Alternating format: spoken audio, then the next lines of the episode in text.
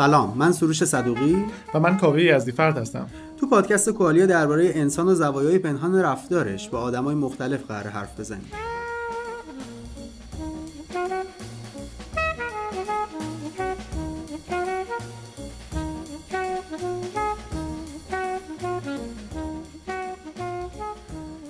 آخرین باری که خرید کردیم یادتون میاد؟ ما هر روز احتمالا مجبور میشیم که خرید کنیم. از وسایل کوچیک گرفته تا خریدهای گرونتر. تا حالا فکر کردین چه چیزهایی ممکنه روی خرید کردن شما اثر بذاره؟ چی ممکنه باعث بشه که شما یه جنسی رو انتخاب بکنید و یه جنسی رو انتخاب نکنید؟ از اون مهمتر تا حالا شده که با یه لیستی وارد فروشگاه بشین که 10 تا آیتم بیشتر نداره ولی وقتی میاین بیرون ببینید که حداقل 20 تا قلم کالا برداشتین امروز می‌خوایم راجع به این حرف بزنیم راجع به اینکه چه چیزی باعث میشه که ما یه وسایل رو انتخاب بکنیم و یه چیزایی رو انتخاب نکنیم. چه چیزی باعث میشه ما به اون آیتم هایی که قبلا بهش فکر کردیم پایبند بمونیم و چه چیزهایی باعث میشه که بیشتر از نیازمون خرید بکنیم؟ امیر محمد اقتصاد خونده ولی الان چند سالی که داره تو حوزه اقتصاد رفتاری کار می‌کنه. امیر چرا اقتصاد رفتاری؟ ببینید من توی سالهایی که اقتصاد خوندم فکر می‌کردم که می‌تونم با دانشی که کسب کردم رفتار آدما رو تبیین کنم و مهمتر از اون پیش بینی کنم. اولش با دور اطرافیان خودم شروع کردم که طبق مدل اقتصادی رفتار نمی‌کردم. اول شک کردم که شاید آدمای دور اطراف من مشکل داشته باشن. ولی یکم که با اقتصاد رفتاری بیشتر آشنا شدم متوجه شدم که این مشکل مشکل تمام آدماست. برای همین اقتصاد رفتاری رو انتخاب کردم تا بتونم انسان هایی که در واقع انسان ها و تصمیماتشون رو مطالعه کنم و تلاش کنم رفتارشون تغییر بده. حالا واقعا میشه رفتار آدم ها رو تغییر داد؟ اونطوری که یافته اقتصاد رفتاری نشون میده میشه با یه سری کارهای کوچیک که توی محیط تصمیم گیری آدم ها ایجاد می‌کنیم می‌تونیم تاثیرات مهمی روی رفتار آدم ها داشته باشیم. خب بس بذار راجع موضوع همین امروز شروع کنیم به حرف زدن. چه چیزی باعث میشه ما بعضی وقتا یه چیزایی رو بخریم که اصلا بهشون نیاز نداریم؟ یعنی هزینه می‌کنیم برای چیزایی که اصلا لازم نیست. ببین من بذار اینطوری موضوع رو با هم بشکافیم که خودتون در موقعیت تصمیم گیری که فرض کنید می‌خواین یک سهام بخرید یا می‌خواین در مورد غذایی تصمیم بگیرین یا می‌خواین در مورد رب گوجه فرنگی که می‌خواین برای خونتون بخرین تصمیم بگیرین. خودتون تصور بکنین که چه شکلی تصمیم می‌گرفتین. اینطوری بودش که در واقع شما همه گزینه های مختلف رو بررسی کردین ویژگی های مختلفش رو دیدین مقایسه کاملی انجام دادین و انتخاب گزینه رو انتخاب کردین که به تعبیر اقتصاددانا بیشتری مطلوبیت یا به تعبیر عامیانه بیشترین کیف رو بهتون داده. وقتی تصمیمات رو مرور می‌کنی اکثر اکثر تصمیم, تصمیم های ما اینطوری نیستن. شاید در مثال سهام اتفاقی که چند وقت پیش در مورد باز شدن نماد بانک تجارت توی بازار بورس بود رو با هم مرور کنیم بد نباشه. دیدیم که وقتی که تو اون روزهای توی چند روز گذشته که نماد باز شد اکثر بازار به خرید یا فروش این سهام در واقع مشغول بودن. ولی مسئله اینه که شاید توجه زیادی به یک سهام در سبد سرمایه گذاری شما در سبد سرمایه گذاری شما مهم نباشه. چیزی که شما باید بهش توجه کنید اینه که توی بلند مدت سبد سرمایه گذاری شما چه شکلی میشه. ولی رفتاری که ما دیدیم توی این روزها تو اون روزها این بودش که آدم ها در اثر اخبار اخبار مختلف که در موردش قرار گرفته بودن و در اثر رفتاری که آدم های مشابه دور اطرافشون داشتن ترغیب شدن که به خرید یا فروش نماد بانک تجارت مشغول باشه. امیر واقعا خریدن سهام چقدر شبیه خرید کردن از هایپر استاره مثلا؟ فکر می‌کنی که موقع تصمیم گرفتن سر اینکه تو فلان چیز رو توی کارت خریدت اضافه بکنی یا پشت اینترنت وقتی داری یه سهام رو تصمیم می‌گیری بخری یا نه واقعا چی تو مغز آدم میگذره؟ اینا شبیه هم دیگه است. ببینید از این جهت می‌تونم اینطوری بهتون بگم که از این جهت شبیه هم هستن که ما وقتی می‌خوایم تصمیم بگیریم انگاری که با دو تا دو تا ذهنیت مختلف مواجه هستیم. یه سیستم یک تفکر داریم که خیلی از تصمیماتمون رو با ما انجام میدیم. مثالش میشه مثل خیلی از کارهایی که توی روزمره انجام میدیم سیستم یک تفکر سیستم خیلی سریعه. به اون مثال اگه من یه عکسی از به شما نشون بدم و بخوام که سریعترین واکنشی که به این عکس دارین به هم بگین خیلی سریع می‌تونین به این عکس پاسخ بدین. ولی اگر که یک ضربی رو من به شما یک حاصل ضرب دو عدد رو به شما نشون بدم حتی اگر که نابغه ریاضی باشین چند ثانیه چند دقیقه طول می‌کشه که اون جواب حاصل ضرب رو بگید امیر یه دقیقه وایس سوال دارم. الان تو اینطوری که داری میگی اینه که ما تصمیمایی که می‌گیریم غیر منطقیه. میایم یه سیستم تفکری استفاده می‌کنیم که خیلی سیستم تفکر عقلانی شاید حتی نباشه و یه تصمیمایی می‌گیریم که حتی به نفع ما نیست. سوالم اینجاست. ما برای همه این کارهایی که می‌کنیم احتمالا یه دلایلی داریم. خب اونا رو چجوری می‌خوای جواب بدی؟ بذارید اینطوری براتون بگم که در واقع ما وقتی از عقلانیت صحبت می‌کنیم منظورمون این هستش که در واقع آدم ها به دنبال منافع خودشون برن. ولی خیلی از مواقع پیش میاد که آدم ها دنبال منافع خودش دنبال منافع خودشون نمیرن و کارهایی رو انجام میدن که به نفعشون در بلند مدت نیستش. یعنی می‌خوای بگی که ما عاقل نیستیم واقعا؟ شاید تعبیر غیر رسمی از صحبت که داریم می‌کنیم این هست و یافته های اقتصاد رفتاری تو سراسر دنیا نشون میده.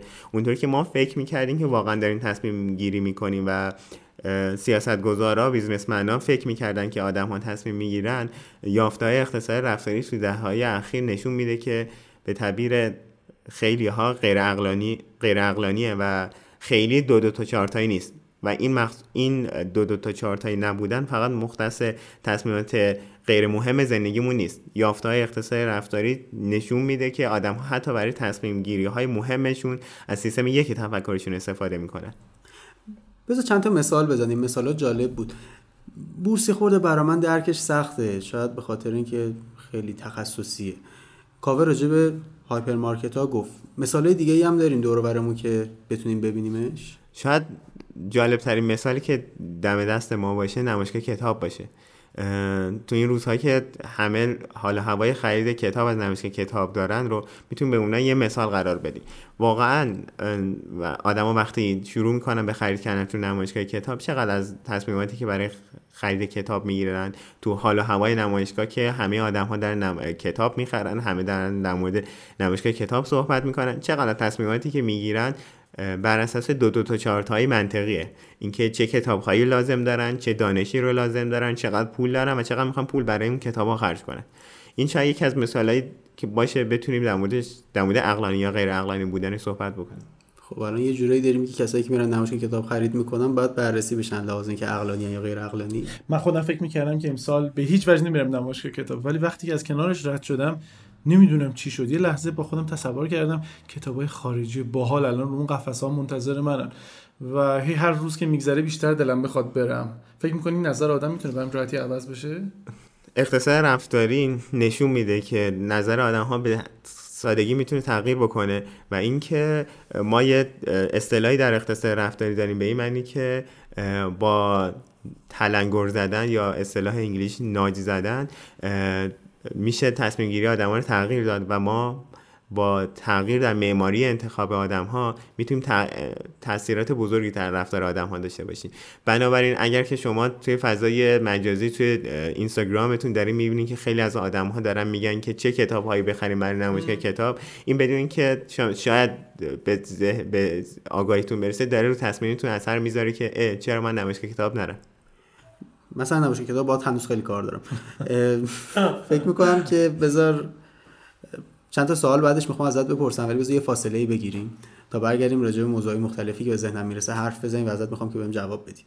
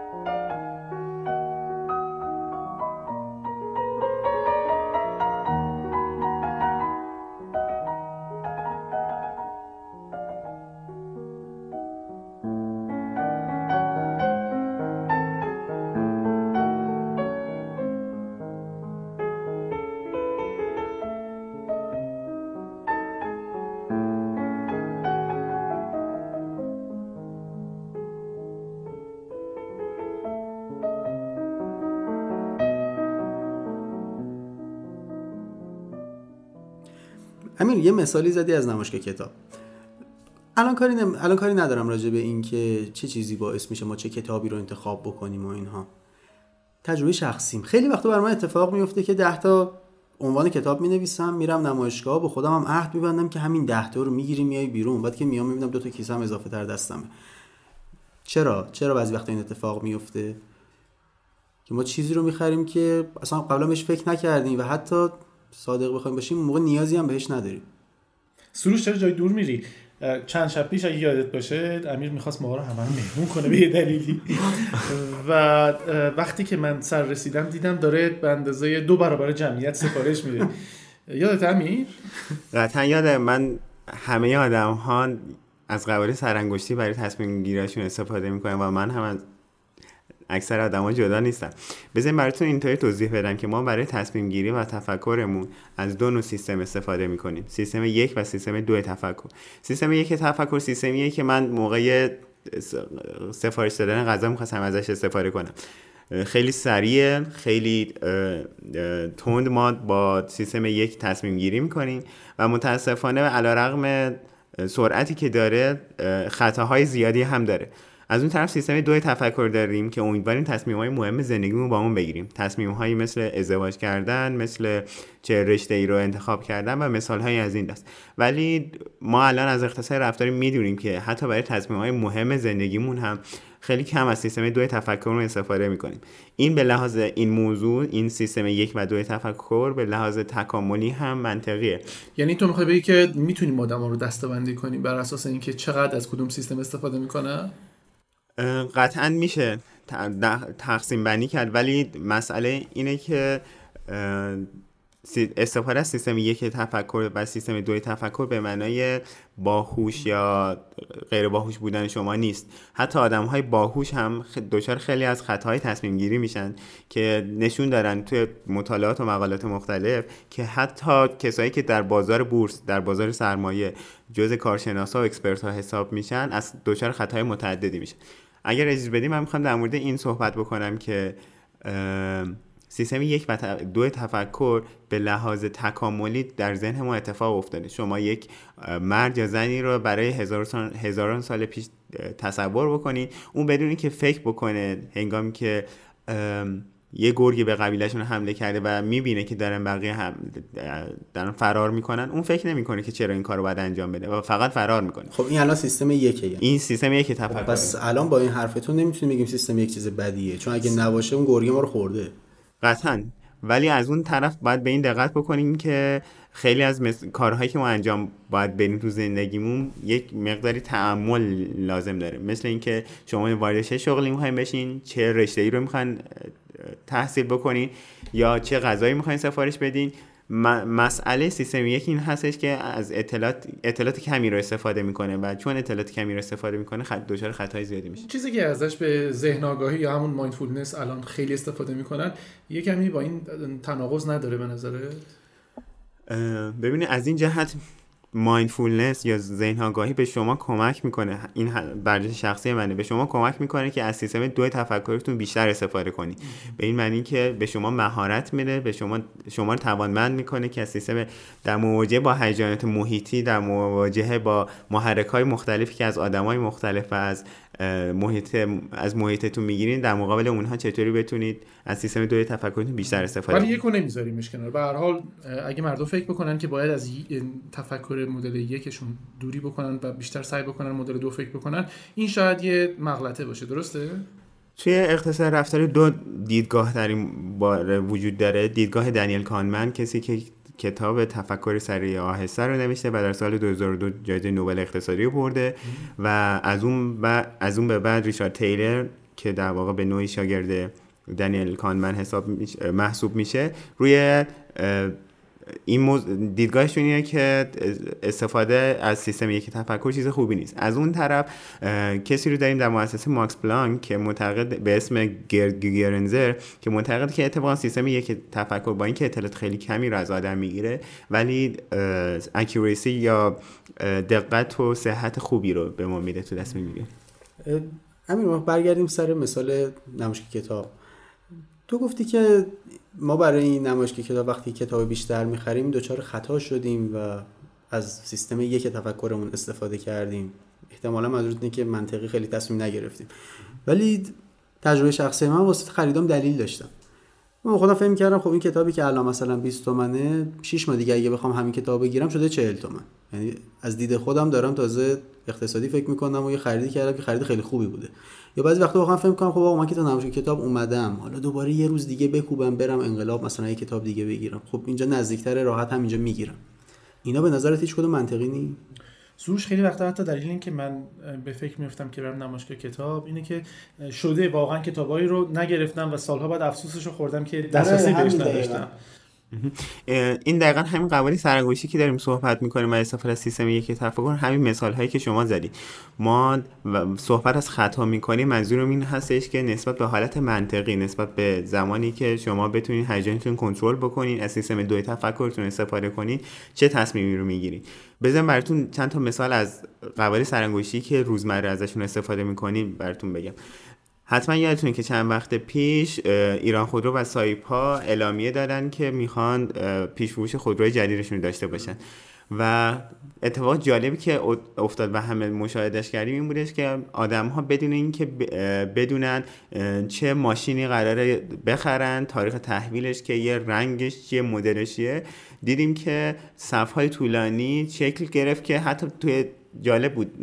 توی سه ثانیه اول گفتن که همه خودروهای ایران خودرو سایپا فروش رفته. این دقیقا همون جایی که من فکر می‌کنم اصلا انسان ها و رفتارشون رو نمی‌شناسن. این کاری که در واقع اتفاق افتاد این مسئله است که ما توی خیلی از تصمیم گیری هامون فکر نمی کنیم و تنها به این مسئله بسنده می کنیم که دور اطرافیانمون دارن چیکار می‌کنن.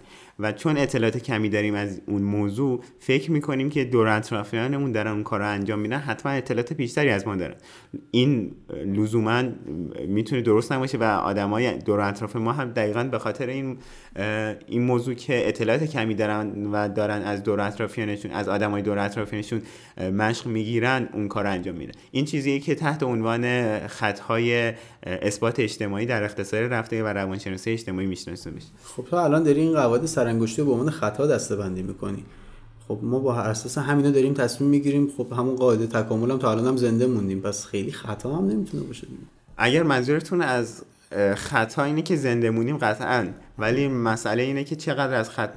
که ما می‌گیریم منطقی چقدر دقت دارن و چقدر می‌تونن در واقع چقدر می‌تونن به درد آدم ها بخورن اینها.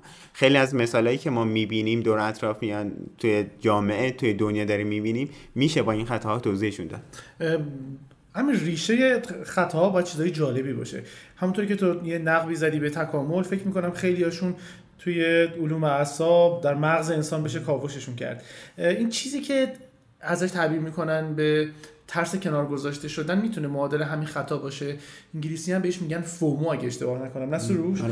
fear of missing out یا ترس کنار گذاشته شدن. درسته. اتفاقا من چند وقت پیش داشتم مطالعه رو نگاه می‌کردم و ادعای اون مطالعه این بودش که این خطاها از سیمپیچی مغز ما میان. سیمپیچی مغز ما طوری هست که ما رو خ... دچار خطا می‌کنه. این سیمپیچی منظورت همون نوروناس مثلا؟ از دقیقا.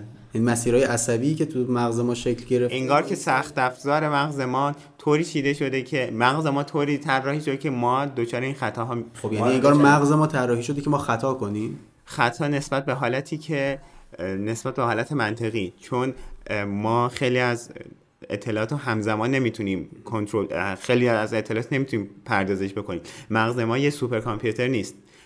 خیلی از اطلاعات رو نمی‌تونیم پردازش بکنیم و اتفاق جالب دیگه که میفته این که مغز ما به طور ناخودآگاه به سراغ اطلاعاتی میره که باورهای قدیمی یا تصمیمهای قدیمیش رو توجیه بکنید چیزی که در اختصار رفتاری بهش میگن سوگیری تصدیق یا کانفرمیشن بایاس وقتی از واژه خطا استفاده می‌کنین من احساس می‌کنم که باید یه سنگ محکی اون وسط باشه که بر اساس اون یه سری چیزا خطا باشه.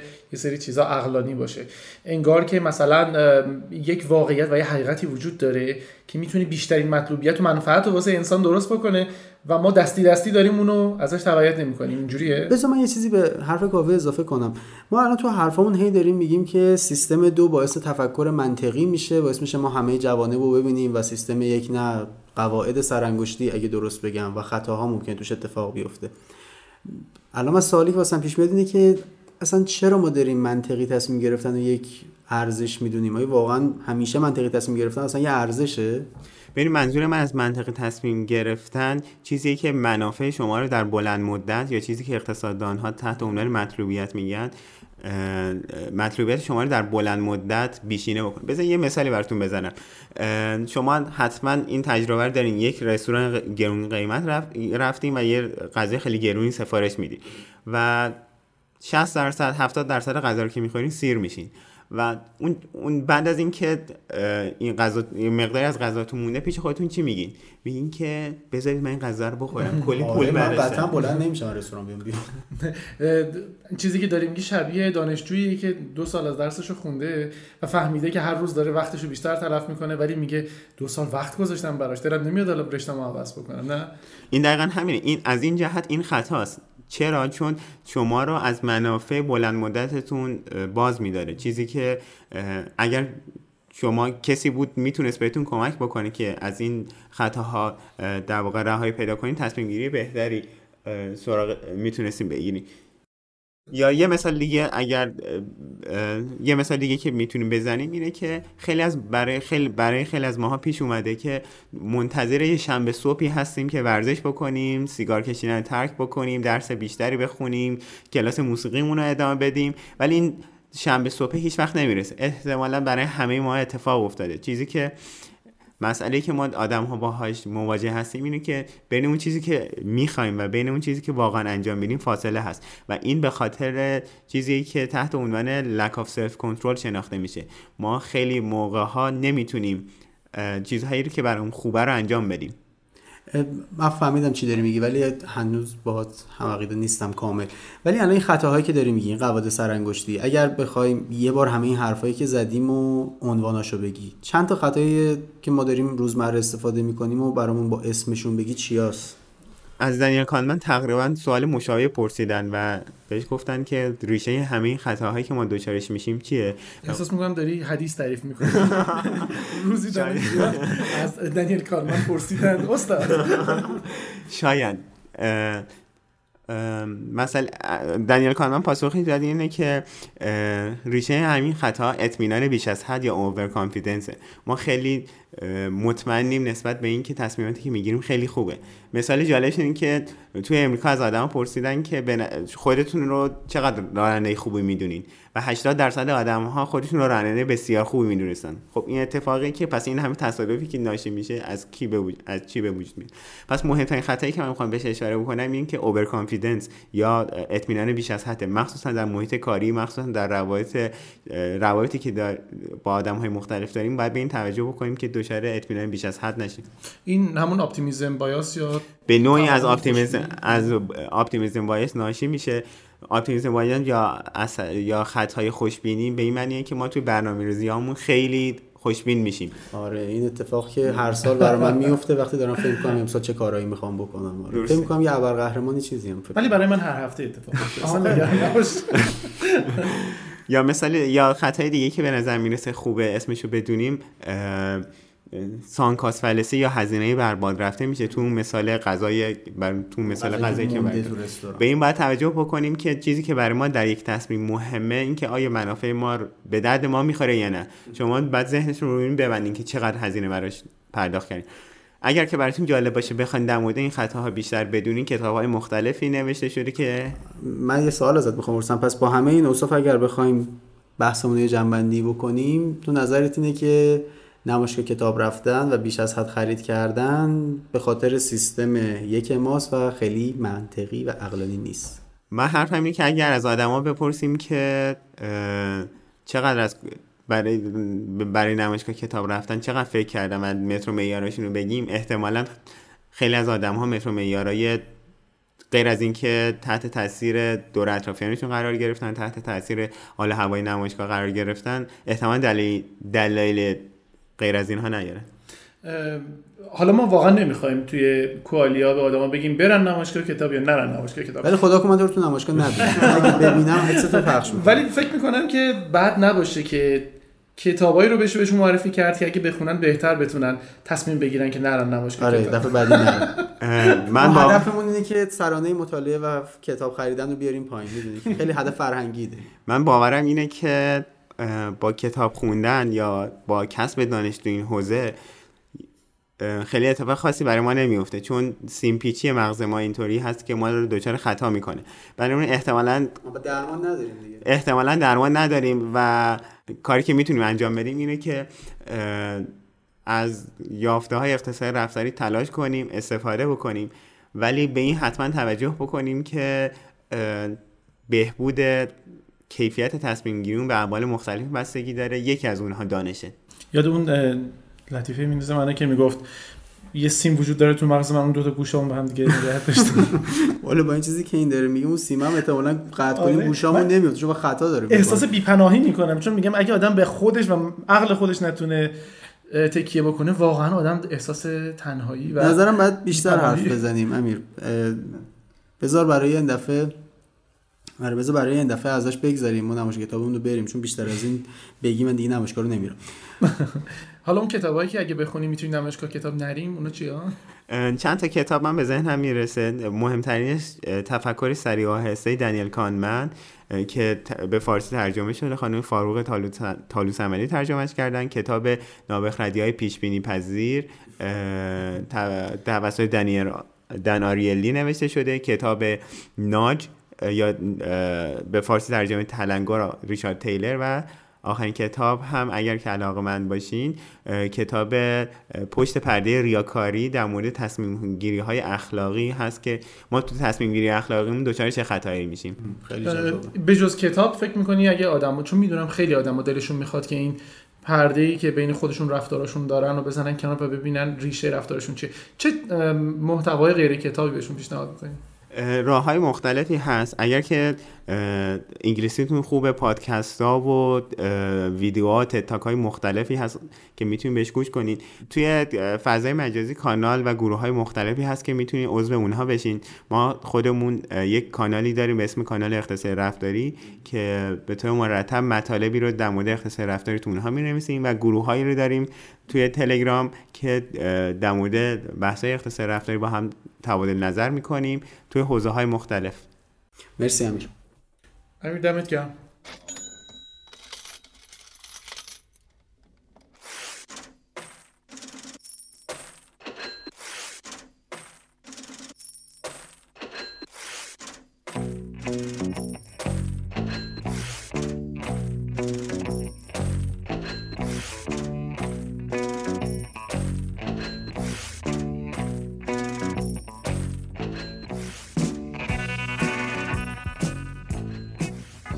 تیم کوالیا تشکیل شده از آدمای مختلفی که تو حوزه‌های متنوعی تخصص علاقه مندی دارن. از علوم شناختی، دیزاین و اقتصاد رفتاری و حتی کسب و کار و استراتژی.